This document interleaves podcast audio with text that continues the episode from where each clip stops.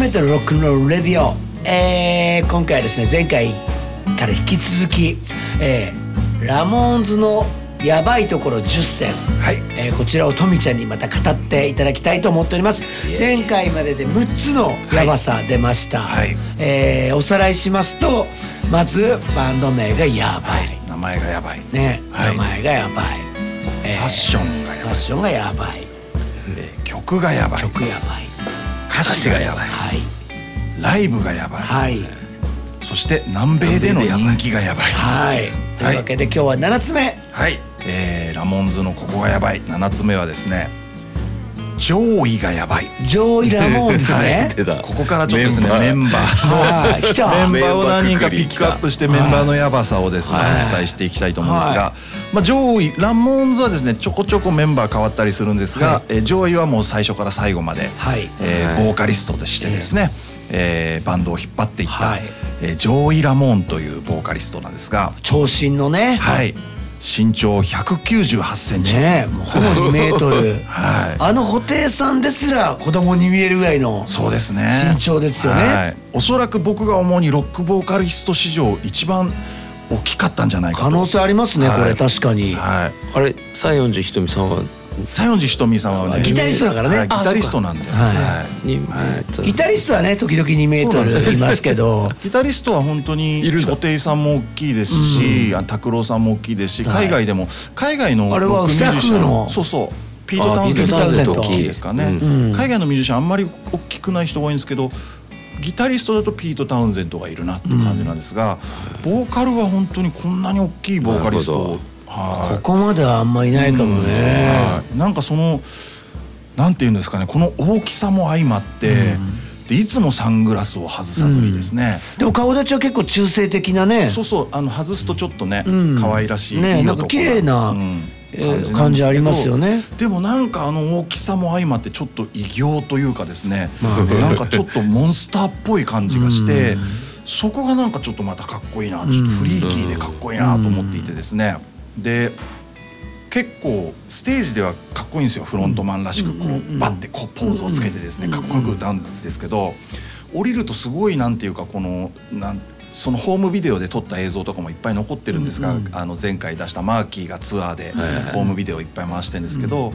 マーキーがこうやってカメラ回してると「MOVE」とかって言ってですね ニコニコしながら近づいてきてすごい可愛らしくてでなんかみんなが言うのは本当にすごいあのシャイだけど、なんかすごいいつもニコニコしてていいやつなんだよ、ん。ジョイはって言われてて。ひょうきんな一面を持ってたんですね。うんなんかおとなしくてなんか誰にでもこうフレンドリーでっていう感じでなんか心優しき怪物という風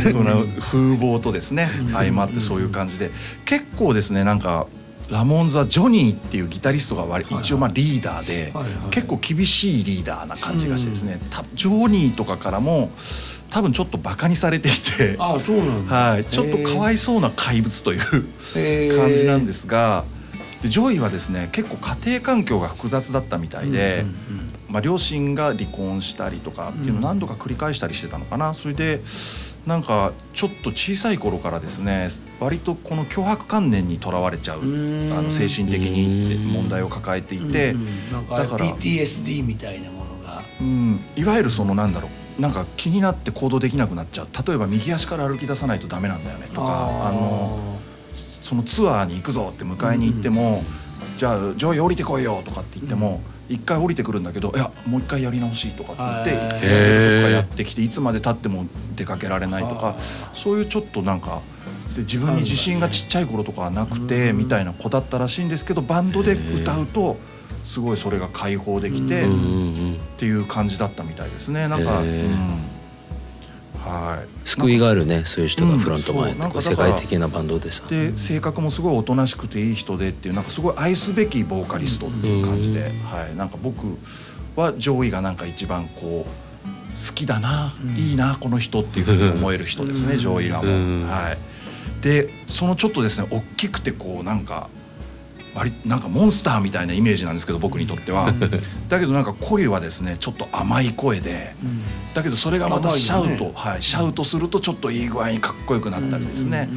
でよくラモーンズのですね「ハートソウル」とか言われてたりするんですがいわゆるその 50s っぽいラモーンズのああいうバブルガムポップ的な要素だったりとか、ああいうちょっと 50s っぽい甘いバラードみたいな曲もラモンズあったりするんですけど、そういうのは結構その上位の世界観だったみたいですね。はい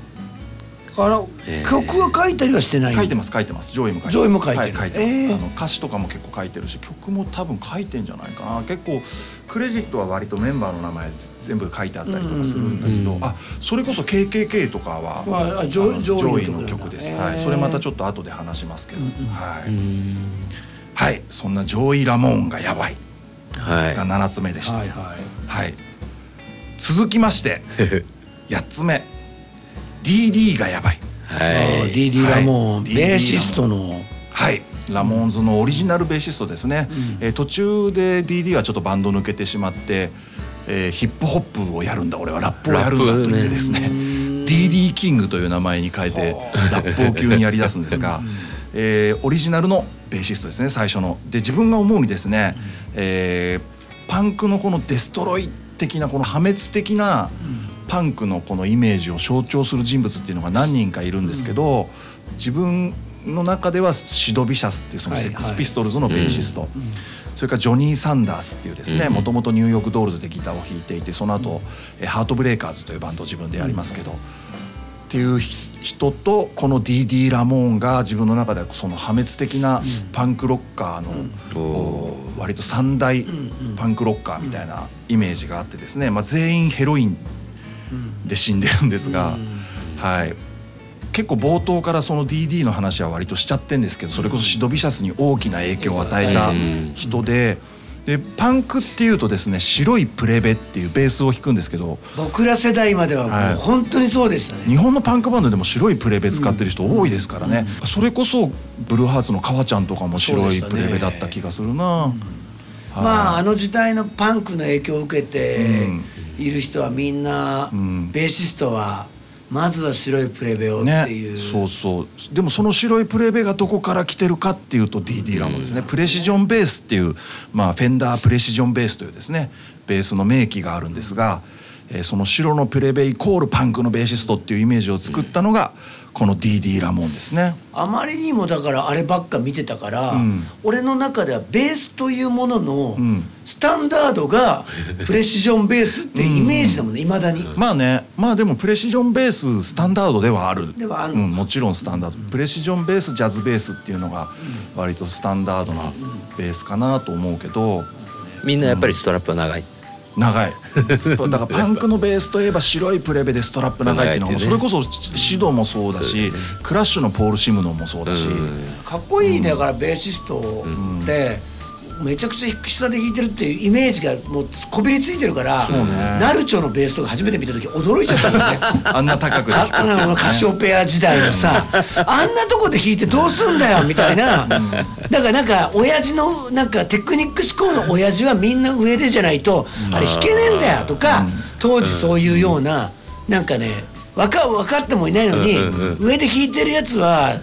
出せって決めつけてました。うん。それぐらいパンクの影響が強くて。あかっこつけるやつはやっぱちょっと腰より下はキープしてよみたいな感じがあったね。常識外れに低く持つからねパンクのベーシストも。やっぱりもうさね。4弦と3弦しか使わねえっていうさよ根性の見せどころもあるよね。弾けなくていいやっていうねそう。一弦二弦。でもあのダウンしかやんねえしみたいうん。そうな。ね。うん。あとはやっぱそのステージアクションのあのなんか大股開いてジャンプとかも DD なんだよねやっぱなんか。あー。あのそのもう河本大翔さんへと脈々とつながっていくですね、ね。はい、この辺も DD のお家芸みたいな感じですよね。結構な影響を与えてますね。うん。発明。うん。発明したんだ。はい、あのーラモーンズの中では一番おしゃれだったんじゃないかなと思っていて、着てる服とかもなんかサイズ感とかも丈とかも絶絶妙に妙なね。かっこいいですねやっぱ DD は。で顔もだんだんやっぱり薬でやられてっちゃうんですけど若い頃は本当なんか綺麗な顔でまあ男の客を取ってたのもうなずけるなみたいな、はい、でも本当になんかやっぱ破滅的な感じのイメージも強くてちなみにあのシドもだいぶ影響を受けてると言いましたが、えーセックスピストルズのシド・ビシャスという人はですね、後にそのナンシー・スパンゲンという女の子と付き合って、である時そのナンシー・スパンゲンっていう女の子はですねナイフで刺されて死んでしまうんですが、チェルシーホテルで、はい、チェルシーホテルニューヨークの。それあのシドが持ってたナイフで刺されたもんで、シドが犯人として捕まって、まあ、これ真相はどうなんだっていうのは結局闇の中なんですけれども、そのシドのナイフはあの DD がシドにあげたものだってあ DD からスティー。ブ・ベイターズ経由でシドに行ったのかなとかっていう説がありますね。なんかはい。そういうなんか結構パンクの割とこの破滅的なダークサイドも含めてパンクを象徴する DD ラモンがやばい。はは DD キングス全く追ってないから今度聞いてみようかな。DD キングですか、うんはい、DD キング DD キングは、えー DD 本人も後のインタビューであれは失敗だ。ったんですけれども。はい。そんな DD がやばいでした。はい、はい。あのパンクが、うん。パンクを極めた男が必ずやっぱり全く違うジャンルに行くっていう、うん。あ。ねやっぱビビアフラとかもそうだったしデッド・ケネディーズのさうん。で、まあ、日本で言ったらやっぱチャーミーもそうだしポン・ヨースコーもそうそうだけどなんかこうみんなが一度全く違うなんかデジタルの方向に行ってみたりとか,、なんかその生楽器とはまたちょっと違う場所に行ってみようとか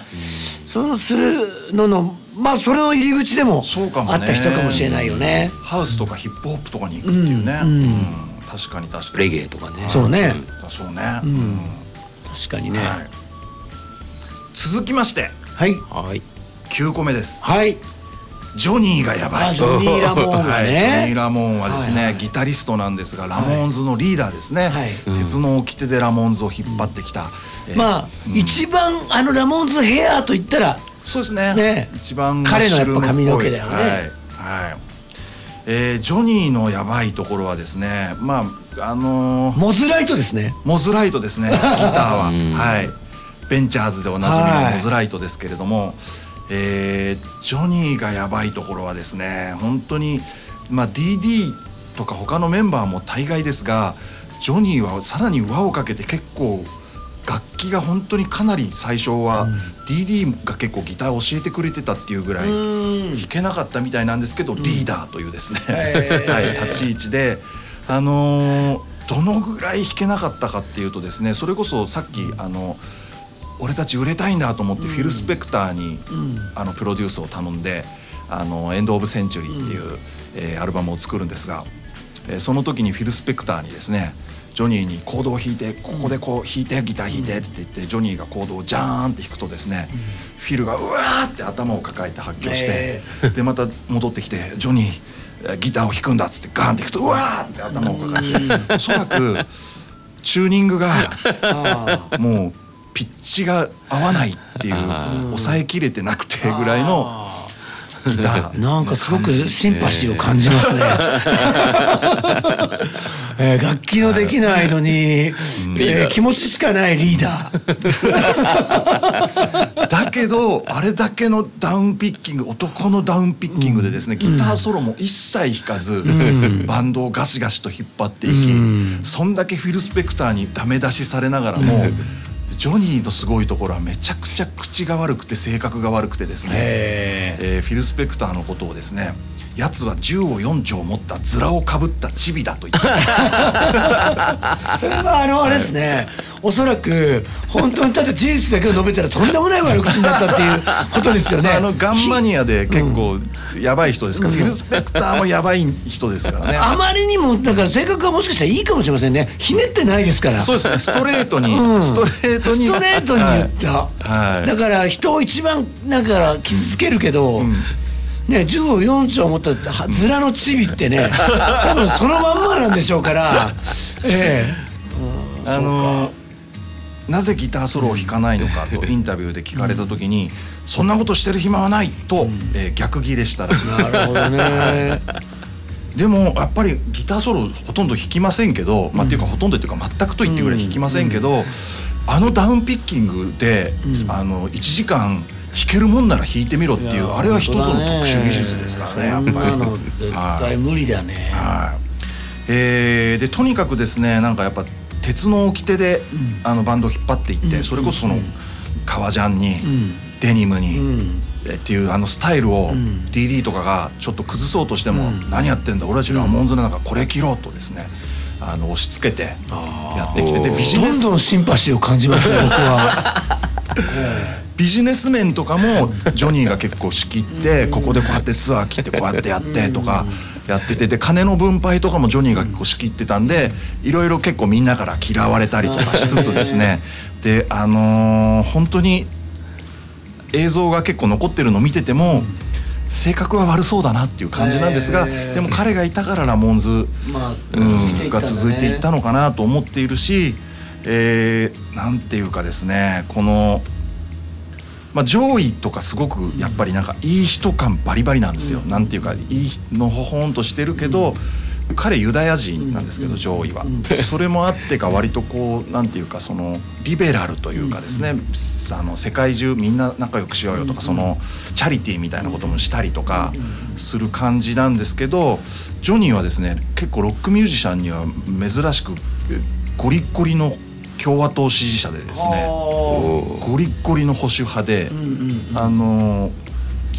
あのロックンロール Hall of Fame とかでラモンズが表彰された時もおそらくブッシュ政権で多分なんか戦争とかしてた時じゃないかなアメリカに。その時もトロフィーもらってあのブッシュにこうあの栄光あれとか言ったりしてるぐらいの結構だから多分ジョイとはもう政治的にも全く真逆。でし性格的にも真逆。あで上位が割と若手のメロコアバンドとかもすごく仲良くなって上位はすごく全面的にこうプッシュしてあげたりとかするんですけどジョニーは割とそんなあんま若手のメロコアとか知らねえみたいな感じで。で最近何聴いてるんですか？音楽は「いや俺エルビスとビートルズとビーチボーイズだから」みたいなずっと感じで。ー昭和のそうそう頑固親父みたいなアメリカの古き良きそういうなんかロックンロールのイメージを最後まで守り通したのもなんか割とジョニーの影響がすごい大きかったのかなって思っていて僕多分性格的にすごい好きにはなれないと思うんですよ。隣にいたら。でもなんか彼がいたからラモンズってかたくなだけど変わらない良さがあるっていう風になってったのはそうだね。彼が守ったんだ。守り抜いたんだ。なんかそういう違いってさ、ん普通はうまくいかないと思うんだけど、そういうのが両方いるのがニューヨークな感じするんですよあそうかもね。多様性だよね、本当にね、その同士で一緒にアンサンブルやろうってなってるわけだから、そうね。都会っぽい。なんか、なんかまあ精神的な支柱でもあったのかもしれないよね。ねあのみんなふわふわしてるから。おそらくその上位とかもそういうのに耐えられる、ストレスに耐えられる強さがなかったろうし、DD は結構役中だし、であの最初のドラマーのトミーは結構スタジオでもともと働いていて、後にドラム辞めてからあのプロデューサー業に乗り出していって、ラモンドのアルバムもプロデュースしたりとかでスタジオワークは割とトミーが中心になってやったりしてて。でジョニーはだから言ったら逆にあんまり何もできないみたいな曲は割とジョイと DD が中心になって書いてたみたいだしけどおそらくそのビジネス面をしっかり仕切ったりとかっていうのはなんかやっぱジョニーにしかできなかった多分一番しっかりしてたんだと思う。あのお酒もあんまり飲まなかったみたいだしタバコも吸ったことないとかだったのかな。だからドラッグもそんなにやってなかったと思うんだよねジョニーは。うん。いやでもなんかあのそのブランディング能力うん。っていうのはすごくあそうだよなって、ん。いや逆にねよくああいうアメリカ人がねあんなものを守れたなって思ってたんだよね。うん、そのなんとかラモーンとか、ねなんかまずこの発想も誰が言い出したのかちょっと分かんないけど、こんな自由気ままな人間たちしかいないそうなイメージのアメリカ人たちがよくぞこんな風にこんなルールを作ったりこんなヘアスタイル揃えたりとかよくぞやったよな。しかも結構長きにわたってって。そう思ったのはやっぱ彼の力だったんだなって。そうね。そういう感じもラモンズが最初だもんね多分ね。そうブランディングみたいな、うんそうね。だからそれこそファッションとかあの名前とかを使って、そう。うまいくやったよね。その辺がだからでもそれを最初に出したのがジョニーだったのかどうかは分からないけど、なんかそこを貫き通した、通せた強さはジョニーの強さが大きかったのかなっていうふうに思いますね。で結構でもね本当に見てるとうわ性格悪そうだなっていう感じはすごいしてて それこそ DD のまあ、当時付き合った彼女のことをあいつは豚だ追い出せとか DD が誰か持ち出して喧嘩したりとか、まあ、その彼女も結構ひどい人だったみたいだけどあのあとはねジョニーがやばいのはあのジョイが付き合ってた彼女を取っちゃうんですよジョニーが。でも後々結局結婚するんですけど今もね結構インスタとか元気にやってるリンダ・ラモーンと名乗ってあのジョニーの奥さんなんですけどもともとそのリンダさんはジョイの彼女だったんだけどジョニーのとこに走っちゃって。やばいね、はい、でもジョイは本当にすごいリンダさんのこと好きだったみたいででもうそこから一切ジョニーとジョイは口聞かなくなっちゃったっていうぐらいのが解散まで。あるけどそれでも2人はバンドはずっと続けてったっていう。でさっきちょっと話に出した KKK「Took My Baby Away」っていう曲があるんですけど KKK が僕のベイビーを取ってっちゃったっていう曲はジョイが作った曲なんですがジョイそれはジョイは自分のベイビーっていうのは要はリンダのことを KKK が奪ったんだっていうことを言ってるのはジョニーのことを。すごいね。バンド内でそんな曲を作るんだね。すごいんですよ。だから KKK っていうのもいわゆるその白人至上主義を多分ジョニーのそのなんか保守的な政治的なとこも絡めていったのかもしれないしでもその曲普通にライブでやる曲有名な曲だし、ギター弾くんだもんねジョニーは、ね、でジョニーはそれ実際聞かれた時に、うんいや曲の内容は知らんけど客が求めるなら俺は弾くって。なんかね ある意味すごい男らしい人だなジョニーはジョニーでっていう。まあでもねまあまあもらっちゃったしな彼女っていうさ。こともねでもこれよくあるね。まああの日本の大変な有名なね、うん、あのロックスターたちの中にもこの話は当てはまる話があっていまだにそれが理由でさねどうにもならないっていうこととかあるからこのなんかバンドのあるあるの一つではなのかもね。ありますよね、そのもうメンバー内で女性をこう取り合ってしまって、険悪になりながらも、みたいな、まあ、それでバンドがダメになっちゃったバンドもいれば、ね続けていくバンドもありますけど、ね、彼はもう本当分かんないからさで、ねジョニーが取ったっていうふうに上位は言ってるけど実際どうだったのか分かんないしね。リンダさんがまあね、どう思ってどうやったのかもわからないし、で2人はもうジョニーも亡くなってしまったんですがジョニーが亡くなるまで仲睦まじくずっと夫婦だったので,、で上位の弟がラモンズのスタッフみたいなことやってたんですけど、もう2人は今でもずっと結婚して一緒にいるんだから決して嫌がらせでジョニーが上位から取ったわけではないっていうのは理解してるというふうに言っているし、はい、いろいろあったんだけどでも最後までなんかラモンズとでもすごいハッピーなイメージがあるけど意外とそういう側面があったんだなっていうのを改めてこうやってちょっと掘り返してみるとそれもちょっとそういう一面もあったんだね。でもなんかそこをなんかやり通した上位もジョニーもすごいなと、はい、思いました。今パッとちょっと調べたら、うん、あのすごいですね。この人はあのそんなねフィルに頭を抱えさせるようなギターを弾いてたけど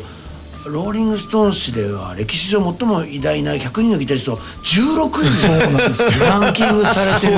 夢があるね、うん、俺もしかしたらそこに目指すべきかもしれないね。そうジョニー・ラモン入ってんですよ、ね、16位ですかでも。16位。だって、ね、ちなみにジョイ・ラモンもすごいなと思ったのは、うん、さっきジョイ・ラモンのは見てたら、うん、えっと、26位にボーカリストとして入ってる。それだってすごいじゃん。あの人そのテクニカルな歌い方をする人じゃなくてあの淡々といつもどの曲でも同じじ、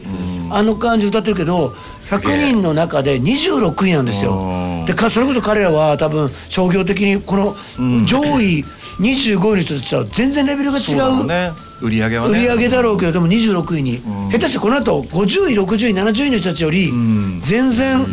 儲かってなかったかもしれないけど、26に入っててすごいなと思って今見てたら、それどころじゃないところに、このジョニー・ラモンは 16位にランキングされてるんですよ。この人よりすごいギタリスト15人しかいないんですよ。世界で、こんなに行動も抑えられない、誰が決めたんだって話だけど まあまあすごいそういう評価をされるっていうね。もう一個やっぱすごいなとあの知らなかったって今思ったらウィキペディアですけど、あのジョニー183あったんですねあジョニーもでかいんだ。だから上位がでかすぎて気づかなかったけど、上位も183もあったという。そうなんだね、え実は全然小さくなかった。ねちょっとジョニーと DD ってちっちゃいイメージだけどね、ジョニーも183ある。あまりにでかいから。そうな、うん、15センチここで差があるから、はい。そんなジョニーがやばいでございました。はい。9個言いましたんで次がラストです。いよいよラスト。はいはいラモンズのここがやばい。10個目、はい。えーミュージシャンからのリスペクトがやばい。はあはい、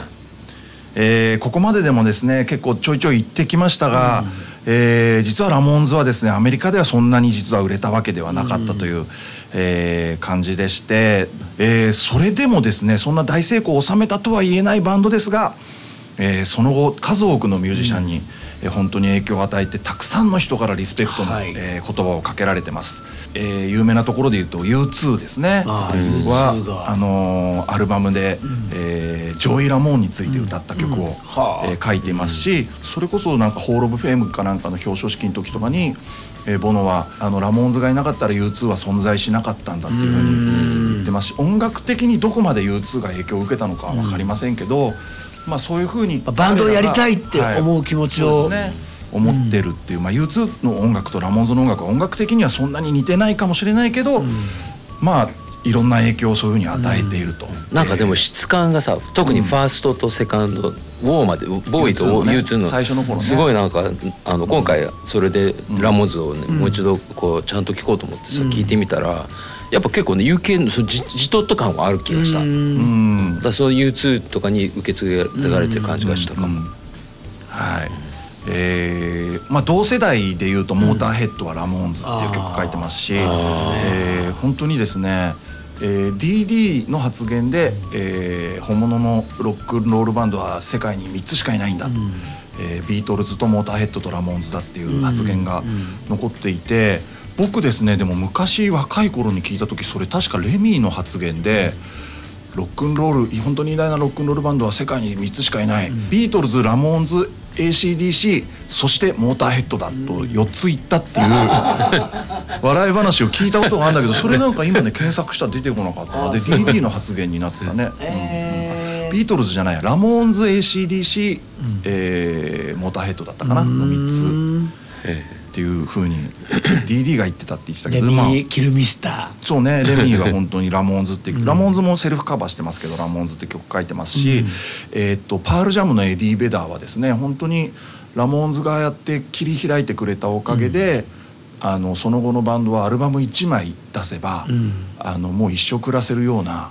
あの稼ぎを得ることができるようになったのはラモーンズのおかげなんだと。でも彼らはその恩恵に預かれなかったから、ね。俺はいまだに毎週ジョニーの家に行って草あの芝生の草を刈るんだよねみたいなことを言ってて、へそれは本当にそうだったわけじゃないとは思うけど、まあ、比喩として言ってるのかもしれないけど、エディ・ベダーはそれで、あのージョニーが弾いてたモズライトは今エディ・ベダーが持ってるらしいです。持ってるらしいですね。うん。今はい。それから、えーレッドホットチリペッパーズのジョン・フルシャンテというギタリストですね、あの現代の三大ギタリストと言われてますけど、めちゃくちゃギターうまいし僕大好きですけど、めちゃくちゃそれこそギターうまいですけど、彼が本当に僕がギターをやろうと思った時に、みんながすげえうまいギタリストだったらもうやっぱ持てなかったとギターを、僕がギターやろうと思えたのはやっぱジョニーがいたおかげだっていうふうに言ってますしあのーえーなんだろう。あそあれですね。そういえばあのー CBGB っていうニューヨークのライブハウスの話、冒頭でしますけしたけど、あれまだなくなっちゃったんだっけ？って翔やんが言って、いやまだなんか移転してあるんじゃないかなって言ったけど移転してちょっと続けた後やっぱなくなっちゃったみたいですね。なんかなくなったって聞い。はい、でそこでも CBGB があった場所今ジョイ・ラモン・プレスっていう名前が、えー。はい、ついてるみたいですね。だからなんかみんなからやっぱりすごい尊敬をされていて、えーなんだろう。その今回ゆうちゃんがゼッペリン紹介してくれて、僕ラモンズ紹介してますけど、ゼッペリンもミュージシャンズミュージシャンだと思うんですよ、やっぱりボンゾってあのドラムのジョン・ボーナムの凄さはやっぱりドラム叩いた方がより分かるし、ジミー・ページの凄さもギター弾いてみるとより分かると思うし、で彼らゼッペリンは本当に素晴らしいミュージシャンであるがゆえに、ミュージシャンからリスペクトされたと思うんですけどラモンズは決してそのミュージシャンとしてすごいテクニックがあったりとか上手ではなかったかもしれないけど、それがゆえになんかミュージシャンからリスペクトされてるのかなと思っていて、なんかそのどちらのかっこよさもロックって持ってるよなっていうことをなんか今回ラモーンズを掘り下げて、はい。だからラモンズのトリビュート版とかも本当にすごい名だたるバンドが参加してね。メンツすごいですね、はい僕もそのキスがやったうん。ロックンロールレディオの、うん。結構まあ丸カバーみたいのをうんうんなんかやりましたけど、そうでしたね DJ オズマさん、うん。はい。ね。これでもさジョニー・ラモーンがさ、うん。あの影響を受けたギタリストは一人もいないと豪語しているんだけど、好きなギタリストはジミー・ペイジとレ,、へー。レスリー・ウエスト。そうそう。ジミー・ペイジの名前出してんだよね、へー。実はねでもやっぱその長く持ってとかさ変な服着てとかなんかそういうちょっとプロデュースああそうかもね。的なところはそういうのはあるかもねなるほどね。チェッペリンもあったから。うん。へえ面白いな。面白い。うん。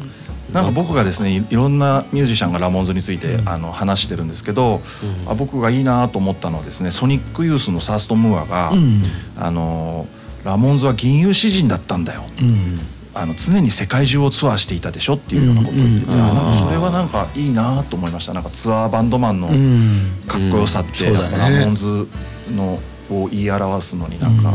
本当にめちゃくちゃな数ライブやってますからね。だから当時よくん。バンドマン仲間とかと、うん。えっ、と今年どんぐらいやってんのって言ったらあーうちもう70本か80本かなとかで結構やったりとか、あお去年は100本以上やったからって言ったら、ラモンズじゃん、ね。っていうああの比喩としてえっと必ず